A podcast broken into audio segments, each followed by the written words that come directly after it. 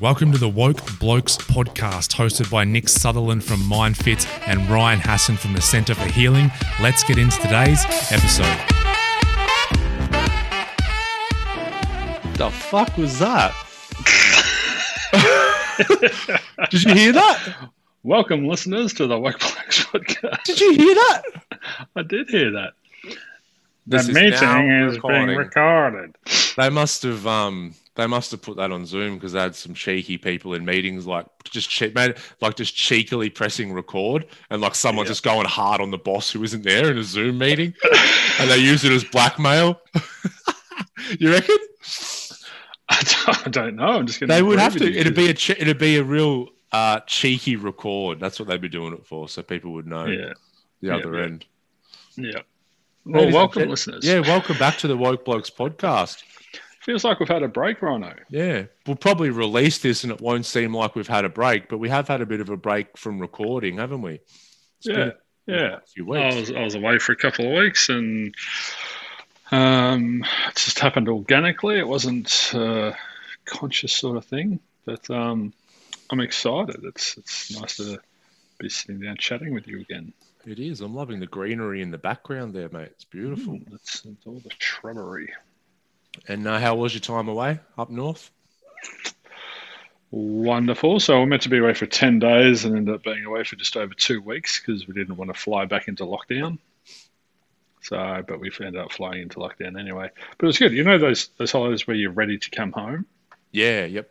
Like I was ready to come home. Yep.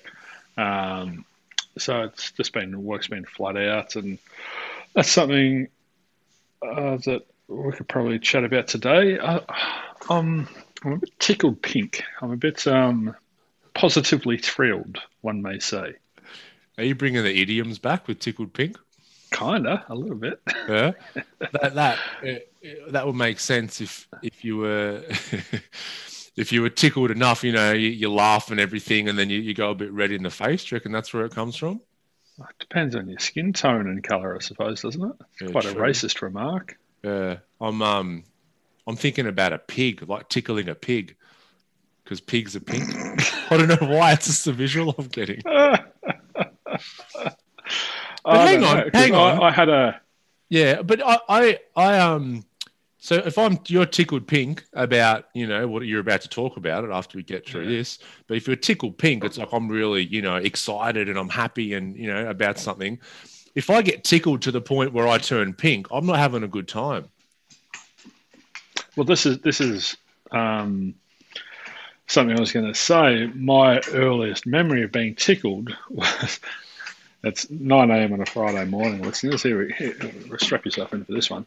So, my earliest memory of being tickled was by one of my dad's friends, and me and my sister nicknamed him Mr. Tickle because he would tickle us so hard. And it was a, it was a, it was traumatic. It was Yeah. like I was three three years old. And this dude was ah, and he got a real kick out of making us really uncomfortable. Yeah, But I've done I've done the work on that. It's okay. I, I've, I have as well. I had an uncle who um would do the same, and he would tickle me, and because you get when you tickle a kid, you get like a positive response back, what you think's a positive response because they're laughing.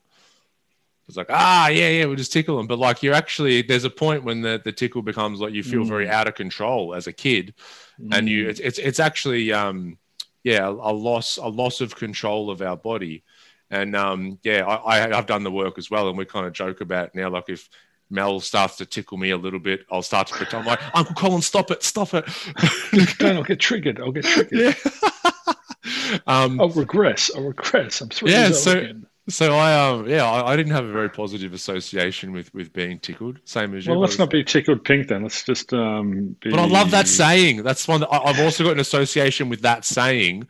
You know, my dad would used to say that, and you know, that was something excited was was was brewing. Tickled pink. What are you tickled pink about, Nick? Uh, well, and I, I want your thoughts on this as well. I, I've been doing a lot of work over the last 18 months to two years about mental health education. What is mental health? That, you know, talking about, in the, and you and I both have, uh, in the same context as physical health and whatnot. And I'm starting to see people coming to see me because they understand they got mental health and they want to actually get it in shape. They're not coming to me because there's problems necessarily. They understand their problems are a byproduct of not um, doing certain things. Um, and people are wanting to actually start investing in their mental health. So many people are skipping mental health care plans and going down that route and coming directly to us now. Um, and I had someone finish a 12 week program and we've got the maintenance program. He said, "Yeah, of course I'm going to do the maintenance program because I, I go, I've got a gym membership. Why wouldn't I continue working on my mental health?" And I was like, "Yes, Yeah. go, go, good thing." yeah. Started I- tickling myself till I became pink. yeah. Yeah, no, I um I think it's it's fantastic to hear that and I think uh, I've been seeing the same thing. Yeah, it's people are now being more proactive and they're seeing it as an investment, which is so important. You know, I was reading something only the other day and I've I've seen it many times over the years, probably a meme or something, but you know, you can complain about oh the cost of going to see a therapist or keeping your mental health in shape or getting a coach for this stuff but what's the cost of being in the exact same place in one year's time Yeah. What's know, the cost of not doing the work? Exactly. And I think that's a great way to look at it. And I've seen, yes, people are more aware and proactive. And I've also seen people have been coming to me, uh, probably, I'd say, the last three years, who are, instead of waiting, you know, if you imagine we're getting our car serviced, right? And there's, you know, it's due for a service and we need to go in and get a few things checked, but it's still running well. Whereas with our mental health, people would pull that thing into the mechanics and all the wheels are falling off, the windows are smashed, there's the headlights are smashed, and it's an absolute mess. So I would see people, you know, in the depths of drug addiction, in been stuck in mental illness for years and years and be done, tried everything else, and then come as a last resort. Whereas I've been seeing people now who, and, and it makes my makes me tickled pink as well, who are saying, look, I'm I don't have a massive problem at the minute. Um, but I'm starting to use these drugs recreationally, and my relationship to them is is a way that I know if I keep going down this path, I can kind of see where I'm going to end up. So let's say if that that path is you know ten is the end of that path, which is complete. Uh, my life's a complete fucking mess. Last resort, you know, wanting to commit suicide, blah blah blah. They might be two of those ten steps down the road, and they're coming Yeah. in to, to get help at that point. and that's just it's They're good. coming in bec- before it's critical mass. Yes.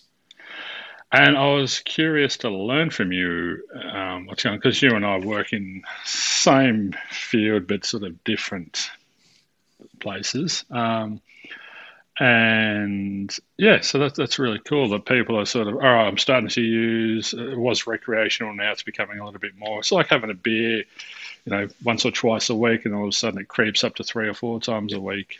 I guess it's the same thing. Yeah. Yep. Um, yeah. So congratulations, everybody. Well done, everyone out there who's uh, who's jumping on the. Oh my, my! I've got to look after this and put some time and effort and energy and money into it too.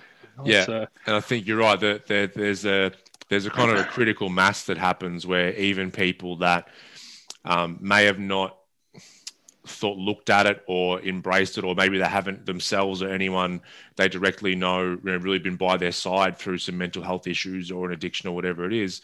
Even they're starting to understand now that you know people need to be proactive. Mental health's an actual thing, you know. To, Mm. um, because I, I, I would get in the trap, you know, years ago where you'd kind of you'd be around people a lot of the time who share those views, and so you'd start to think that that's how the rest of society felt, and so you know I'd, I'd I'd all of a sudden think, oh, we people now understand addiction, blah blah blah. And I remember this one time.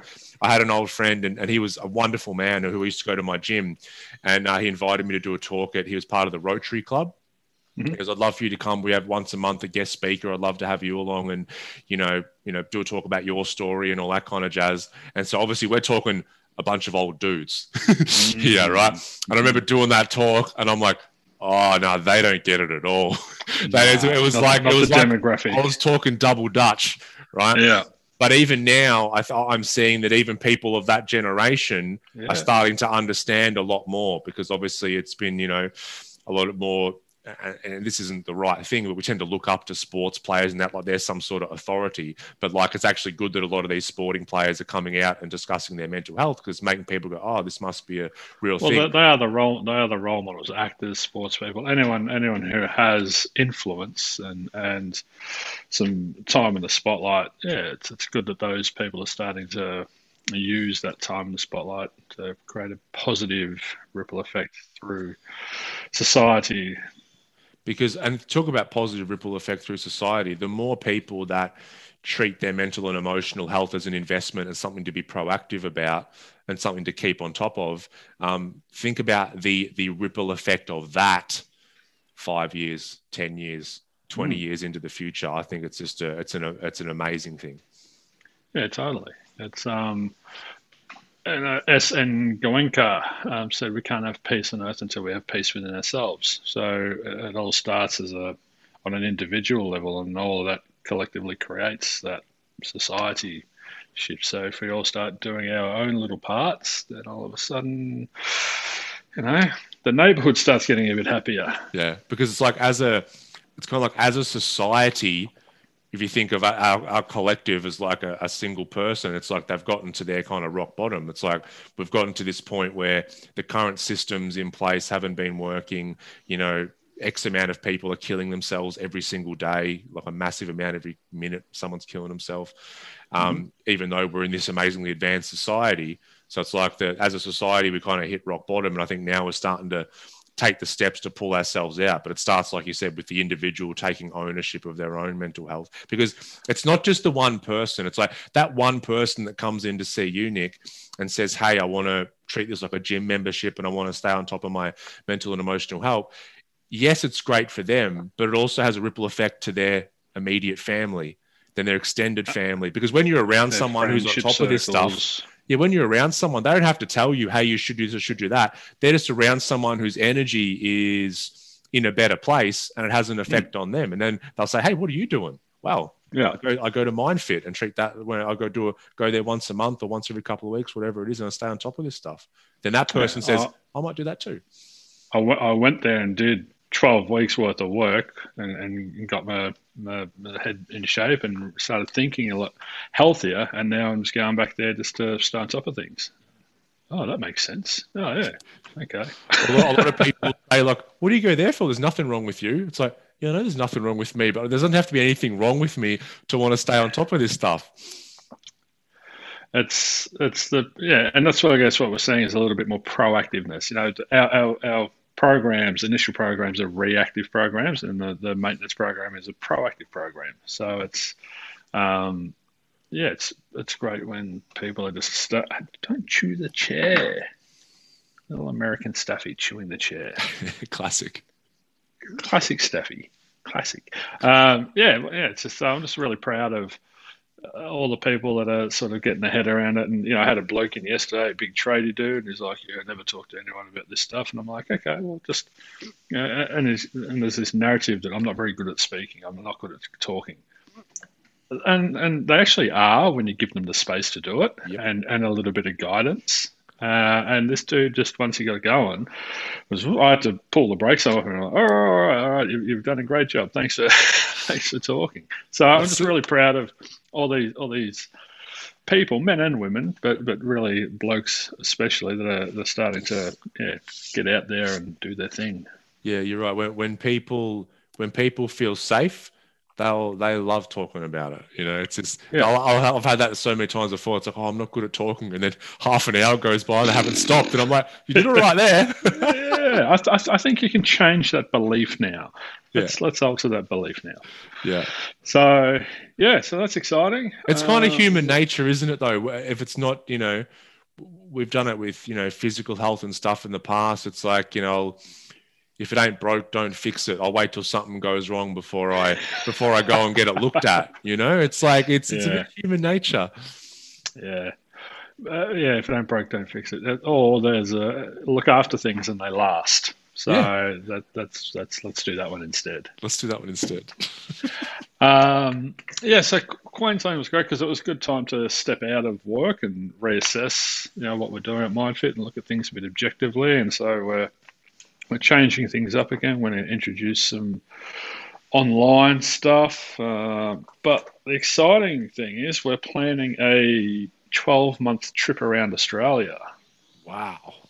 So we're, uh, yeah, in 2023, I think we're going to um, pack up the doggos, chuck them in a camper, and um, spend 12 months driving around Australia doing mental health education talks. The uh, the MindFit uh, Winnebago MindFit World t- World Tour World to Australia tour. in, in Australia. Well, That's like- that's like the World Series, World, yeah. World Series.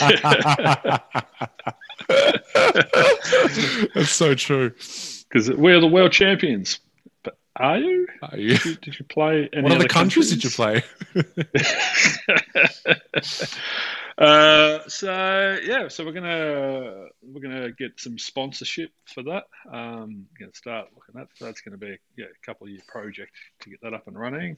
Um, but we're trying to get a lot of other sort of yeah people on board to help with that and promote it. And And what do you do? You like stop in a lot of these sort of smaller towns and everything along Yeah. the way, and yeah, so we'll, we'll we'll map out a route, um, and we'll touch base with all the local councils. Um, and yeah, just sort of you know hit one little town, but try and get people from surrounding towns to come in as well.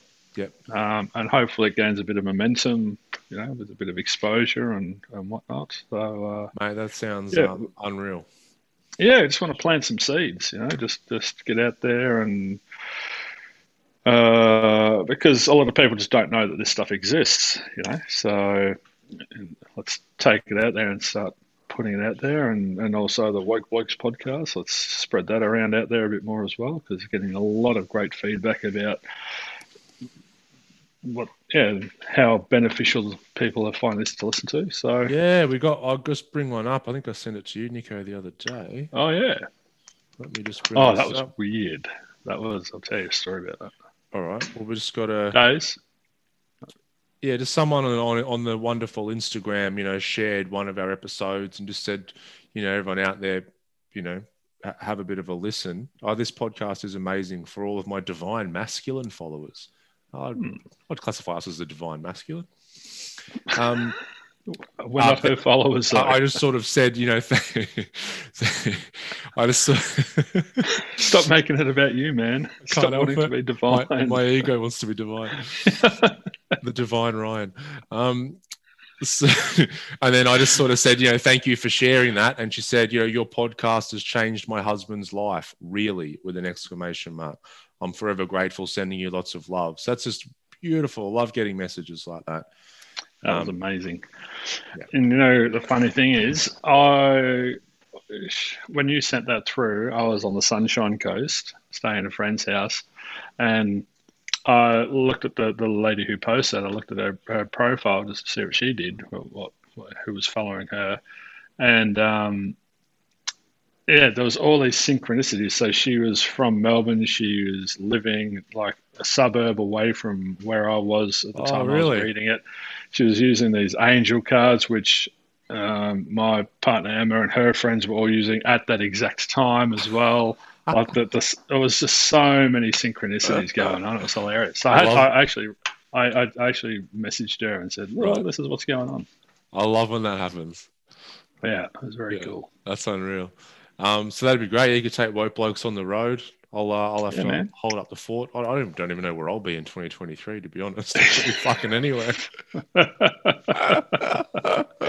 Yep. So yeah, so that's exciting. So we've got a, a 12 week online program that you're going to help me to get up and running and, and going. Um, so that's just for people to do um, when they can't make it in, or if they just want to dip their toe in this a bit. Um, so we'll, yeah, we've just we've got some things in the in the pipe works, and it's good. That's beautiful, mate. It's good when you have those kind of little breaks or holidays, and it's interesting how when you you kind of physically distance yourself from something, you actually kind of gain a better perspective. It's like you've you've drawn your consciousness up from the minutia of of life and work and everything. The yeah. what? Yeah, that's right. I used the word minutia. You did. And- and, you, and you, you, you were actually looking at me to see what, what my reaction would be. You, Yeah, you, I was going to drop minutia on him right now. I was saying, if I get no response or response to minutia, and I got a big one.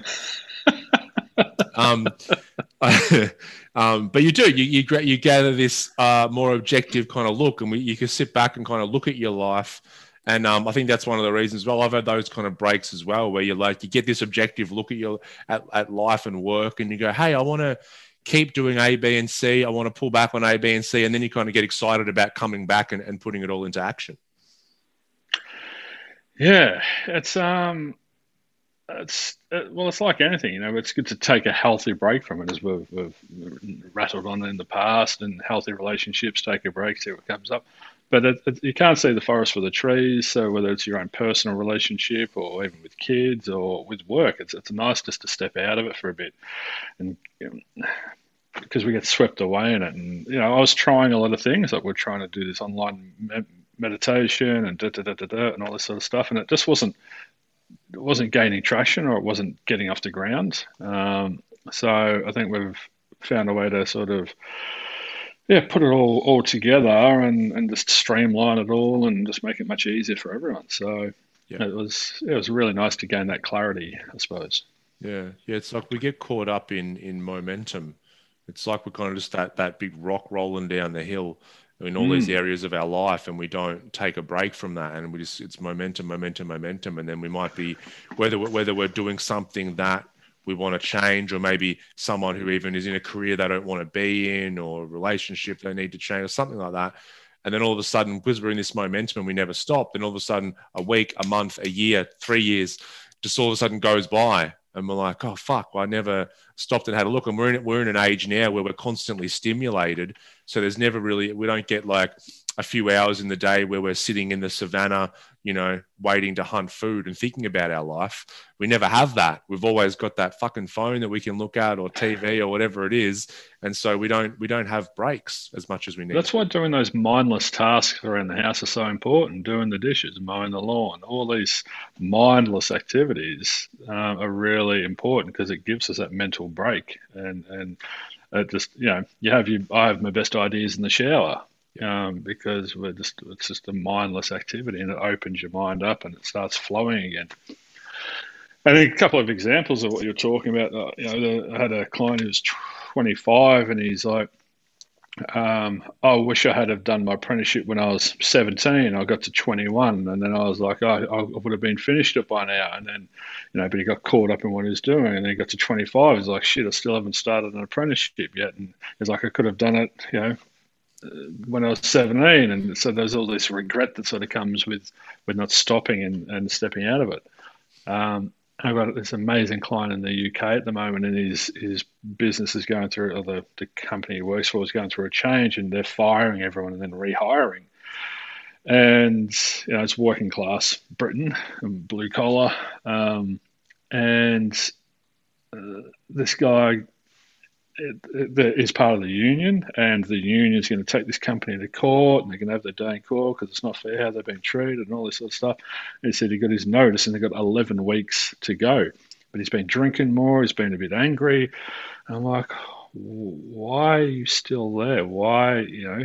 He's talking about he's found all these other potential jobs and even maybe going to do some landscaping. That'd be cool.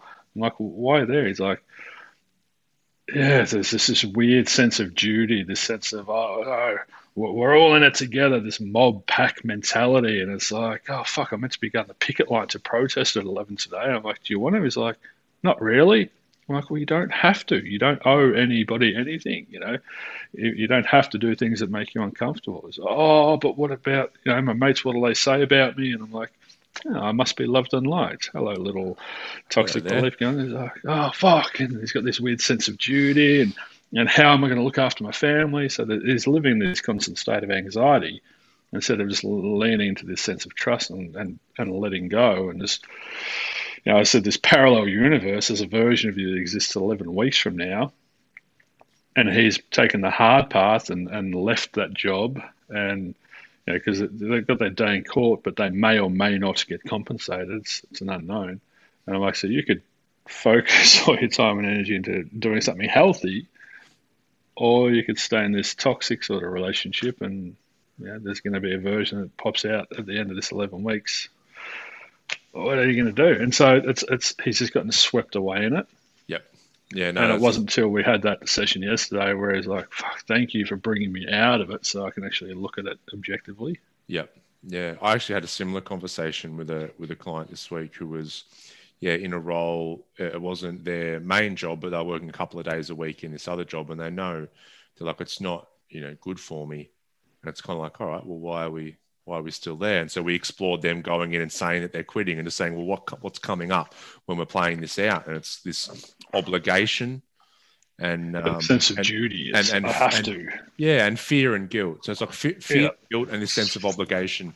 And um, I said, all right, well, I let's, can't. Yeah, so I said, let's let's explore that. And I said, you know, I'm not going to I'm not going to make a decision for you and tell you what to do, but let's see if we can start to remove this obligation, fear, and guilt so you can make a decision from a more balanced and objective place. And, you mm. know, all sorts of stuff started coming up around, you know, well, I feel like I'm doing something wrong. And I'm like, well, who's someone that does something wrong? You know, not me. I'm like, oh, so you do nothing wrong. And we're really, we're really mm. unpacking this. And it came back to, um, they didn't feel safe to put themselves above other people. So always putting other people first. So like staying in a role, even though they knew it wasn't bad for them. This was a pattern throughout their life. And we started, you know, really breaking this down. And it came down to some of the things that you were saying then. It was this being able to trust themselves mm-hmm. and also being able to trust that everything will be okay if they choose themselves. Because if you play it out, it sounds so funny and irrational. But if you play out that, you know, everyone needs to like me, you know, blah, blah, blah, put other people first, it's really a fear of if I do put myself first, then eventually no one will want to be around me and I'll die alone and people are terribly afraid of just dying alone and old. and so mm. it's like, you know, we, we, play that out and that's kind of where it ends up. And so at the end it was, yeah, build trusting, feeling a lot more safer to choose themselves, finding instances in the past where they had chosen themselves. And even though it caused them massive anxiety and everything and they felt obliged, everything worked out okay. So kind of challenging that belief. And so, yeah, very similar theme, it sounds. And we're speaking about, um, you go, when as soon as you have a choice, there's anxiety yeah, because it's like, oh, but what if I make the wrong decision, or what if you know all the what ifs come into play, and the imagination just goes, "Hey, my time to shine," and runs off into all these different rabbit holes. And so it's, it's, we're talking about just bringing it all back and just living in that sense of trust, as said, and, and, and taking the hard path. It, it, takes more strength to let go than it takes to hold on. It takes um, you know this deep inner strength to to stand up for yourself and for your family instead of just going along with the pack. Um, and, and, it takes a lot of strength to break away from that pack, especially blokes you've been working with for 20 years. So I said to him as well, I wasn't trying to guide him down one path or the other, but I just wanted him to make an informed decision based from uh, a, a grounded empowered position instead of a heightened, anxious driven decision. So, yeah, we'll see where he ends up. But it was also interesting in that chat we we spoke about tolerance, and I think um, uh, we were chatting about this. I think there's two different types of tolerance. There, there's you know in the Vipassana meditation we sit there and we we learn to to tolerate discomfort and, and, not just mindlessly react to it. Um, tolerate babies crying when you're a new parent, and, and also we build tolerance to these things. But I think people build tolerance to toxicity as well, which becomes really unhealthy. And so I can, you know, the the old adage of change occurs when the discomfort of staying where you are becomes greater than the discomfort involved in moving. So imagine you're in a pot of water like a cauldron. a witch doctor's grabbed you. Witch's and, cauldron. and you and the fire's under it and it's, it's warm. And you're like, oh, this is nice. Eye, of newt in there with you. and I reckon there's two types of people. There's there's a type of person, and so there's this cauldron, and on the on the ground all around it is broken glass, right? So. I reckon there's two types of people. One is sort of able to identify that the temperature is increasing in this. This is going to get to a certain point where it becomes intolerable or or unbearable. So I'm going to have to, at some stage, get out and walk across this broken glass. I'm going to do that now because it's going to be the lesser of two evils eventually. So instead of putting myself through unnecessary suffering and sitting in this boiling water, I'm going to get out and just rip the band aid off and, and get across and, and move on with my life. I reckon that's the minority, though. I reckon that's like probably 20% of the population who do that. The hmm. majority are just content to sit in there and sit in there and sit in there, and they'll justify, no, it's fine. I like hot water. No, no, it actually feels good. Yeah, no, all my mates are doing it. Yeah, I should be doing it too. The witch told me they loved me once. Yeah, and then finally their skin starts falling off because they're melting, and then they ah, and they jump out mindlessly, reactively, and then run across the, the glass and ah, the whole way across. So it's just this massive amount of suffering, which you know, and they also and they also hate the witch and and blame yeah, it's the witch's the, fault. All of the skin peeling off and everything. Yeah, it's like um, it's like when we start to teach people about really having compassion for all other human beings and understanding that you know when most human beings are mindlessly playing out their programming and traumas and automatic reactions. So you can really everyone's doing the best they can. Yeah, exactly. And then yeah. people tend to then go, "Oh, well, I'll just let everyone, you know, walk over me then and never change anything." It's like, no, no, no. You've you've like you've, you've, you've, taken the ball and you've run to another field. You're on it's the like, other end of the spectrum now. You can you can get out of that pot and still have compassion for the witch and go, she's a witch and she's making this boiling cauldron. This is what she does. Yeah. Um, and I'm going to now, I'm going to get out of the pot and walk away, but I'm not going to hate the witch. I can do that from a place of compassion. This, Those things this is where, yeah, but this is where, and, and, I love doing work with people about developing more understanding, and we say that understanding is a cornerstone for love, and so love and compassion for other all, all humans and, and creatures. So it's it's the remember the scorpion trying to get across the river. Scorpion and, and the frog. And, yep. Yeah, and the frog, and it's just it's just the scorpion's nature. Yeah, and so it's the witch's nature. If, if we can understand the nature of things, even and first and foremost ourselves. So I was chatting to a client yesterday and said, I I learned to love myself by understanding that I I was allowed to not like parts of me. I was allowed to not like some of my habits and some of my tendencies, some of my nature. Um, but I, underneath it, I still loved myself, you know, entirely. I, I didn't beat myself up. I just sort of go, oh, I understand because of my programming and all that sort of stuff. This is my nature. Uh, if I don't like it, then I just sort of observe it and go, right, how do I begin to start to modify or, or change this because it's not working for me anymore. You know, it's not aligned with who I want to be or whatever the case may be. So it's so much easier to, to create change when we embrace it instead of holding it at bay and going, ah, it's terrible, it's horrible. Yeah, this is um, you know, when we kind of think about Jung. It's like this is when we start to create shadows, and we're like, this is a part of myself that I don't like. Let me just push it over here somewhere so I don't because mm-hmm. I don't want to see it, right? Yeah. So then that that part doesn't feel acknowledged because all parts of us want to feel acknowledged. They're like children, and then we it, it, needs expression somewhere. And if we keep pushing it away, it'll it'll come to the surface in some form or another. Generally in these destructive patterns because we're not like, hey, I see you, I acknowledge mm-hmm. you and then we can mm-hmm. try and uh, the, the, way we change is we integrate that part we don't banish it you know forever I, I had so many clients when i was sort of mainly doing hypnotherapy and they came to me for anxiety and to help to to stop feeling anxious and um, I, I, kept asking them if, if anxiety was was a, a, human and it was sitting next to you, what would you do? And they're like, oh, stab it with a trident, or I'd chop its head off, or I'd burn it, or blow it up, or all of these really stab harsh. Stab it with a trident. yeah, a lady said that. A lady said that one day. I think she'd been watching Anchorman. So, yeah, yeah, yeah. or she, or she was into like Greek mythology or something. um, and I was like, okay, so this anxiety is a part of you, and it's actually a really healthy. Uh, it's, a, it's an important part of you. Yeah. So as soon as you have an aversion to it, uh, uh and and you don't like it, and you want to cause harm to it, you're instantly in this instant state of in a conflict where you're not going to be at peace. You're not going to be happy, but all you want is to be happy.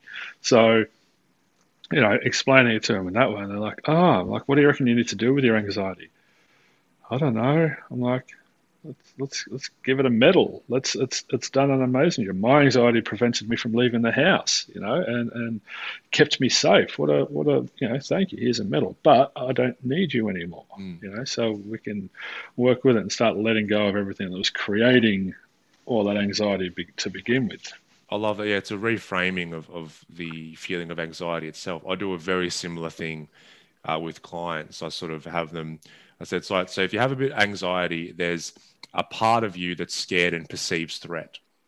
So I said, imagine that there's a little a little kid, and it's it's it ends up being a little them. But I'm like, imagine there's a little kid, and they kind of just they just maybe tap you on the side or just tug your shirt just a little bit because they're like, mm. hey, I think there's a threat here. You know, there's something to be mm-hmm. scared about, so be on alert. And what we're doing is we're telling that little kid, fuck off, and not pushing them on the ground and telling them to go away.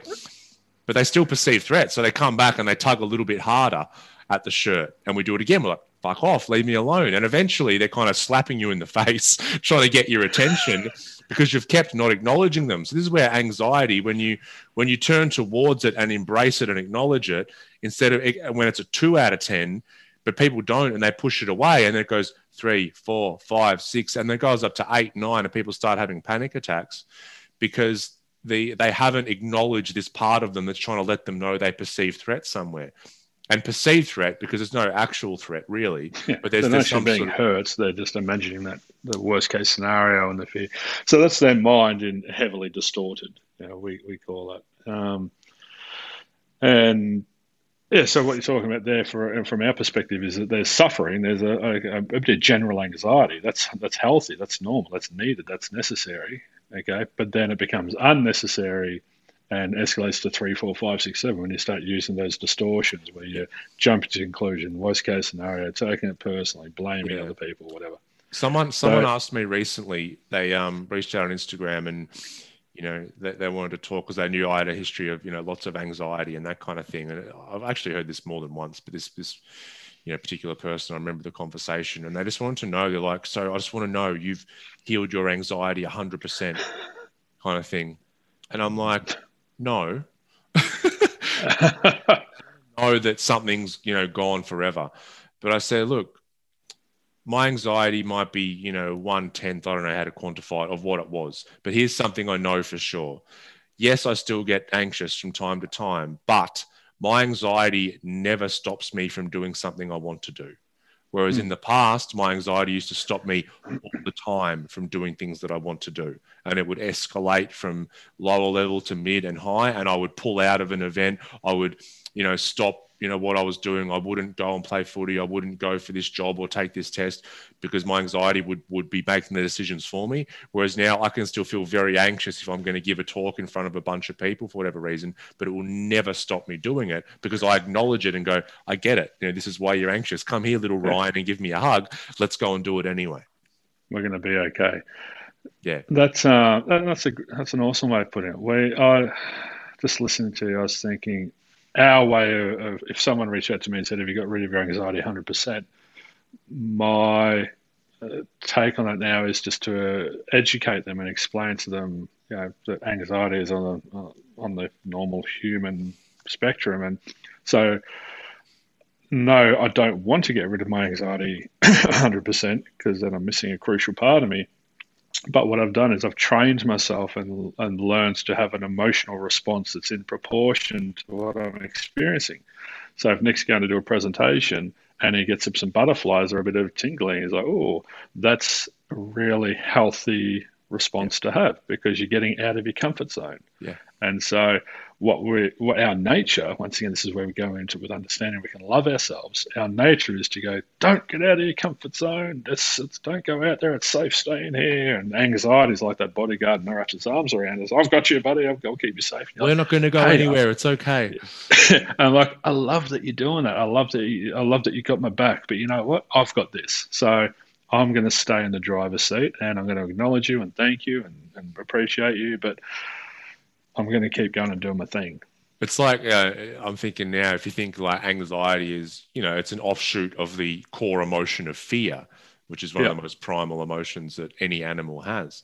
And then it's like, have you, have you gotten rid of your fear response completely? And it's like, Yeah. no, I fucking need that thing. Because imagine if, like, you know, someone in the dark alley is coming at you with a knife, or you're crossing the road with your headphones and a car's about to run and, and beeps you, and then fear mobilizes you and makes you act faster than you can think. It's like, I really want that in the moment. I don't want to go, oh, a car's approaching at 80 kilometers an hour. I guess I better get moving. Splat. Or the, the, this murder in the alley, like, oh, would you like a cup of tea? Would you like to come and have a chat about? You know, Put the knife down, sir. Let's have a cup of tea. Finish your fucking money. it's um, yeah, it's it's great when you when we can reframe it and put it in a context that people can interpret and understand. And so Yeah. when you when you take the the drama out of it and reduce that narrative that everyone's got going on in their head about it, and you simplify it and just make it like a little puppy dog, all of a sudden they're like, oh, okay, I actually I, I can I can engage with that now. I can I can talk to it. I can I can get it and understand it. Yeah, because we're in we're in relationship to everything. And so it's like, well, you're in relationship to your partner, your friends, your family, yeah. But it's like you're in relationship to your thoughts and your emotional states as well. And people Yeah. just tend to really identify uh, with there's no space, the thoughts and emotions. So they're too close to them. So it's all sort of melded into one. The I, the self, is melded in with these thoughts and emotions. But as soon as we start to put a little bit of distance between, so oh, so I, I'm actually in relationship and can interact with this feeling of anxiety or this thought that I'm not good enough. And then we can Well, start. that's where you're getting play with it. swept away again. You know, you get swept away in there. I am, I am afraid, and you buy into what that anxiety is selling you. Where if you can, you know, what we teach is get into that space between stimulus and response. So if this, if the stimulus is internal in the form of a thought or a feeling, identifying and going, oh, I'm not my thought, I'm not my feeling. I, I don't have to buy into this. I don't have to. My actions don't have to be driven by this. I can.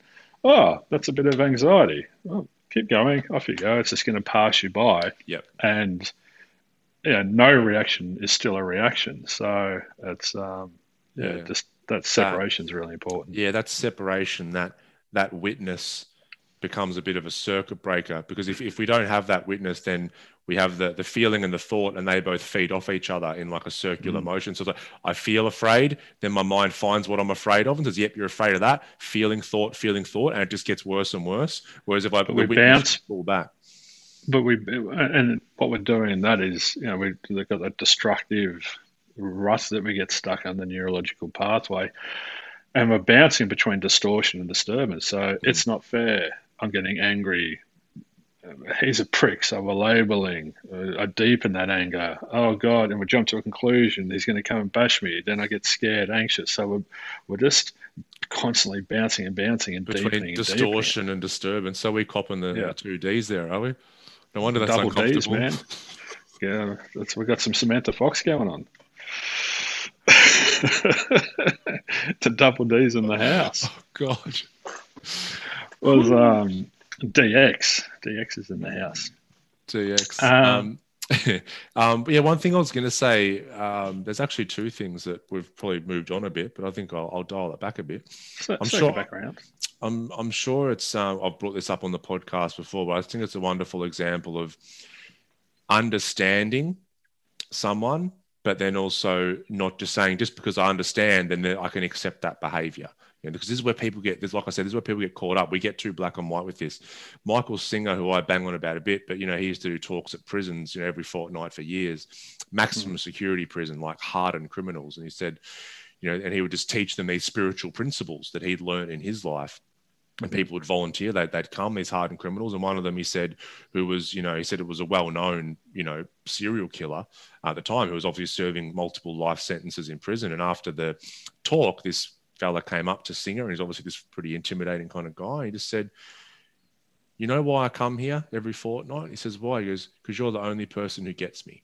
And he goes, What do you mean? He goes, You understand that the only time I've ever felt alive in my life was when I was planning to and then killing someone. And the rest of my life, I have felt dead inside and that I don't want to be here.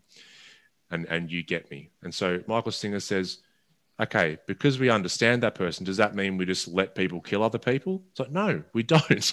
like, you should be put in prison for killing people, but we're not going to move forward as a society if we don't understand someone's behavior and where it comes from. Because then we can start to look at, you know, why do people end up in that situation where they only they feel the need to kill? Because most people just say that's a bad person, they're evil, we'll lock them away and forget about them. But we don't evolve. We don't kind of, you know, stop that happening with other people in the future if we don't understand that person. Hmm. We call that looking beyond the projection. So someone, you know, hurt people hurt people. So someone's toxic, whether it's just in an argument at home or whatever. Um, and so if we can stay in that space and stay separate from it and, and not get caught up in their story and, and their narrative or what they've got going and we can look beyond that and go, all right, this person's actually in suffering. This person probably needs to be asked, hey, is everything okay? You, what can we do for you? But we can also set those boundaries, which is what I think you're talking about. Is like, and I need you to know that the way you're talking to me isn't okay. So let's let's take some time and let's come back around to this later, or th- there's something that you can do. But setting the boundaries is really important. Yeah, and you can you can set boundaries without the the reactivity the attack. Yeah, that's right. Because it's like you know I get attacked and I can set a boundary from a place of compassion and we diffuse. But if I then attack back, it's just energy's bouncing yeah. back and forward, and, and who knows where that ends up. Well, the whole house burns down when you fight fire with fire. That's right. um, interesting yesterday with a client that they were talking about someone, we were discussing this look beyond what they're projecting, and we figured out that this person felt really guilty and that they were dealing with, and they kept having arguments. So, okay, let's let's park it and let, us look beyond what they're projecting. And where's all this coming from? And so the anger was the the emotion that was on display, um, but that actually was coming from an anxiety, which was coming from a guilt. So it was this mm. triple layered um, thing in play. And it was really cool because this person hadn't done something they said they were going to do. And so they felt really guilty. And so the best form of defense is attack. So that's where they get really anxious that they're going to be called out or whatever. That's uh, the shame and guilt and embarrassment. So they started attacking my client verbally. And I was like, "That's wonderful! What a wonderful example!" And like, "Oh my God, how do you, how do you, how do you see that?" And you're like, "Well, you've got to maintain some objectivity."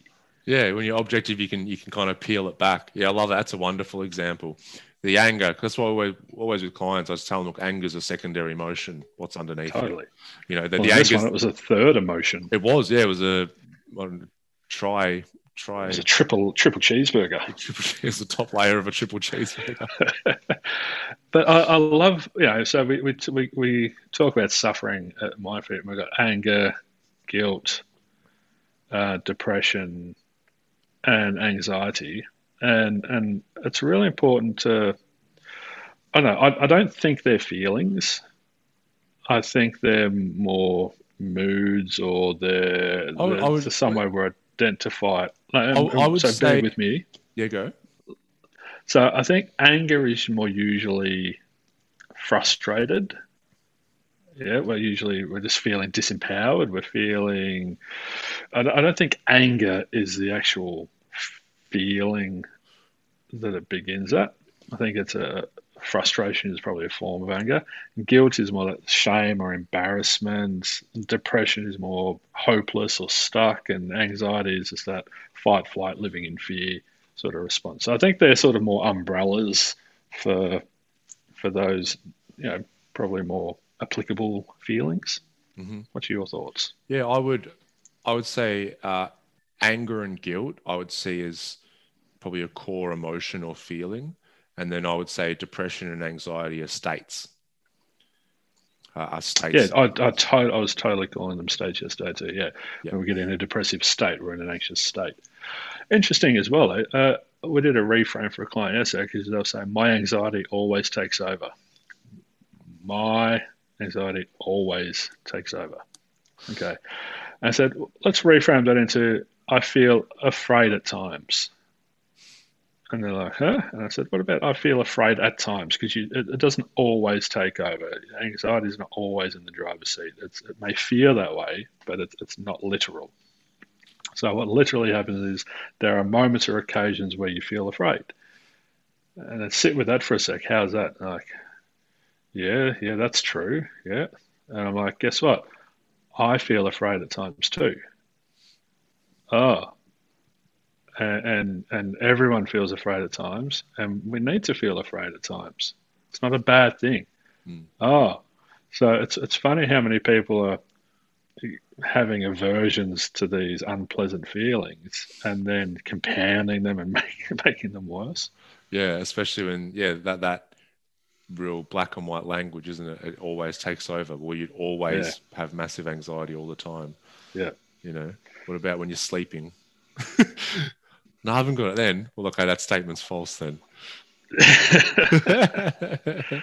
it's good because it gets people in a position where they can, yeah, reframe it and and free themselves to out of that bondage. Yeah, I had a, a client the other week who I actually used anger to get him out of a, an immobilized state or a submissive state. So it yep. was um, we're talking about conflict, and a lot of people I've had this myself, but a lot of people I work with have all sorts of trouble with conflict, as in they mm-hmm. fear it. And mm um, we were sort of diving deep into that, and um, went back and yeah, makes sense. He was like a you know a school kid in primary school and was in a different country um, where the rules were a bit harsher and he missed class one day and the next day the teacher beat him and his two friends in front of the whole class like physically mm.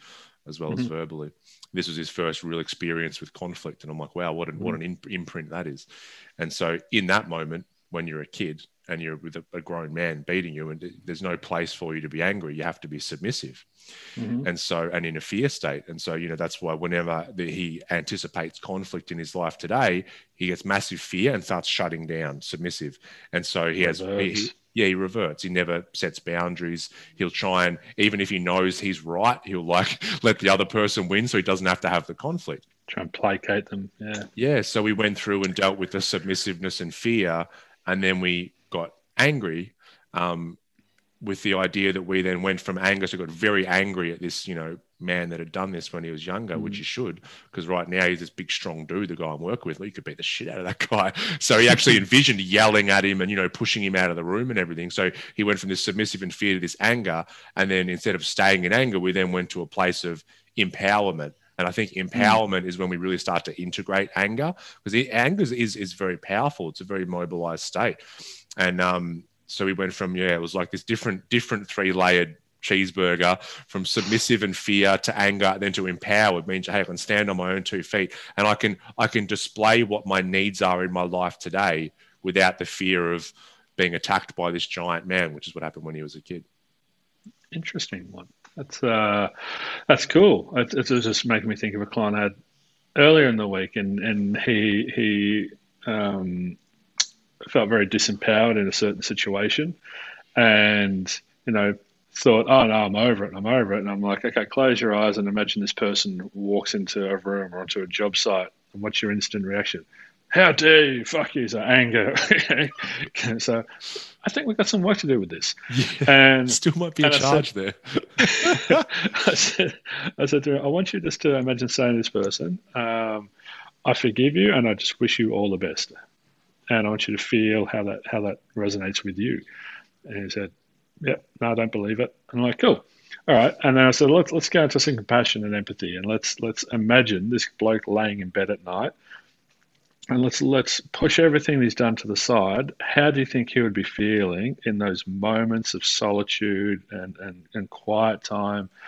And he's like, uh, I don't know. I said, Do you think he would be feeling guilty? Do you think he would be feeling ashamed? Do you think he would be a bit embarrassed about what he's done? He's like, No. I'm like, No, lean into it. Do you do you think like this is a human being? He's in suffering. This is the hurt people hurt people. You know what's going on with him? He's laying there at night. Do you do you think he can sleep well, knowing that he's affected so many people in a negative way? Like, yeah, probably not. Like, okay, so let's now go back and, and say, I genuinely wish you all the best. And, he, and his eyes popped open. He's like, I can't believe how how genuine that actually felt. He goes, I can't believe. He's like, I just want to give the bloke a hug now. And he's, he's like, it still awesome. sucks what he still sucks what he did, but you know, I, I, I get that he, he didn't actually mean to do it. And blah blah. Uh, it was a wonderful, just this that, that liberation. That's so in- cool. in I love moment. that. And that, that's key, isn't it? It's like, you know, it still it still sucks what he did. And it's okay for you to Yeah. for, it- for it to suck. But it's like we try and get the understanding of the human underneath and then the behaviors over here instead of Well, otherwise you otherwise you you're still connected to it. You're still attached to it, and, and as you keep saying, it's going to play out in some way. And so you've still given this bloke the key to your happiness, even though consciously you convince yourself that, nah, it's all fine. I'm over it. Deep down, subconsciously, there's still some part of you shaking his little fist, going, Yeah. I um what, what you described then has triggered my memory. I used to do this with clients, and I, I should do it again because I think it is a wonderful practice. And I would yeah use the the Metta prayer. I just found it on my phone, um, which is of as Buddhist, you know. And I would have that with clients. So the Metta prayer says, "May all beings be free. May all beings be peaceful. May all beings be happy. May all beings be safe. May all beings awaken to the light of their true nature. May all beings be free." And um, yeah, I would start with someone like you know that they actually loved. It's like say it to your dog, or like say it to your you know your your mum or dad or someone that you love, and it's so easy. It feels really nice. It's like yes, Yeah. I want that being to awaken to the true light of their nature and free. And then it's like you start moving out to like a co- co-workers or acquaintances, and you kind of make, and then all of a sudden you start to get to the people they have this real charge with. And I remember, yeah, this I had this client. He was this lovely bloke, but he had these two two people who he'd had business relationships separately in the past who'd kind of fucked him over, and one of them real bad. And yeah, we would, we would get to these two. He'd be so good with them, and then I'm like, now this person, say it to them. And he fucking one of them he could say it, but he was like gritting his teeth when he said it. The other one, yeah, he'd start that first line and go, "Nah, fuck him," and then we'd start to yeah try to unpack like you did with this client because like you sort of you see where that compassion runs dry and the emotional charge takes over. But that metta prayer, we need to apply it to ourselves first and foremost. So Yes, yes, yes. you know, that's a good point. Yeah. your client and my client, they weren't emotionally free. And, you know, we, we talk about in MindFit, our, the work we're doing is at the crossroads or the intersection of freedom and knowledge. And so we can have all this knowledge, we can have the metta prayer and everything, but if we're not emotionally free to, to authentically and genuinely communicate and express it, um, then it's, it's not going to be effective. So, so many people think they're free, but you, you check under the bonnet and you're like, oh, no, still a bit going on there. Yeah. Yeah, you're so right. Yeah, I think I would get them to try and say it for themselves as well. A lot of people would have um, quite an emotional reaction to saying it for themselves as well, because because Oh, they because they weren't free. Yeah. And it's like I Yeah. want this for myself, but I don't. I haven't been able to get this for myself up until this point, and that's why I think a lot So- of people have an emotional reaction.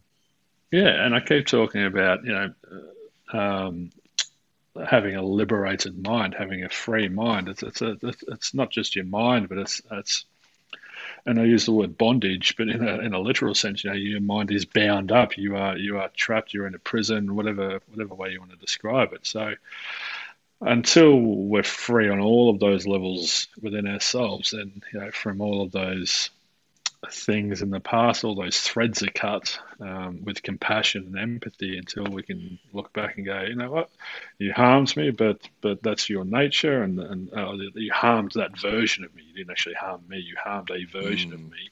Um, and and that was your jam at the time, and but you know what, I'm okay, and and so I'm now forgiving you and accepting what you did.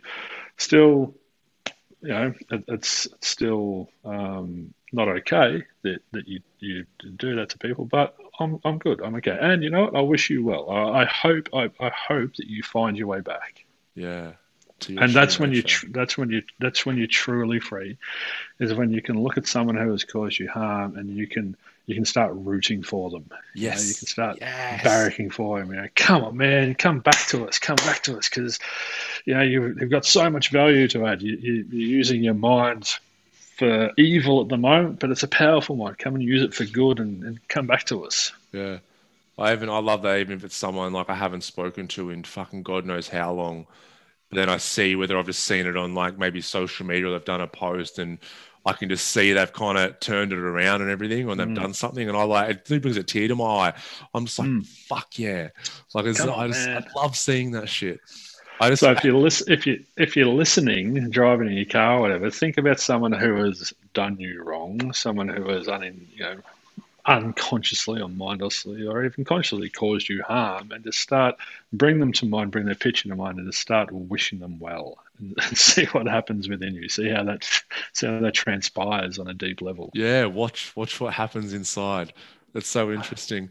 I um just had this memory just come up then and from like 10 years ago and I, it's so funny because we're in this world now and we just were talking about we know like so bloody clearly how powerful our mind and everything o- is over our reality and um, maybe someone's listening who it's all very very new to them and i just had a, this memory of when it was all very new to me and i I just sort of found out about personal development and that whole scene, and you can read books about the mind and everything. And the first ever book I read was um, Think and Grow Rich, which is you know about it. it's a personal development book.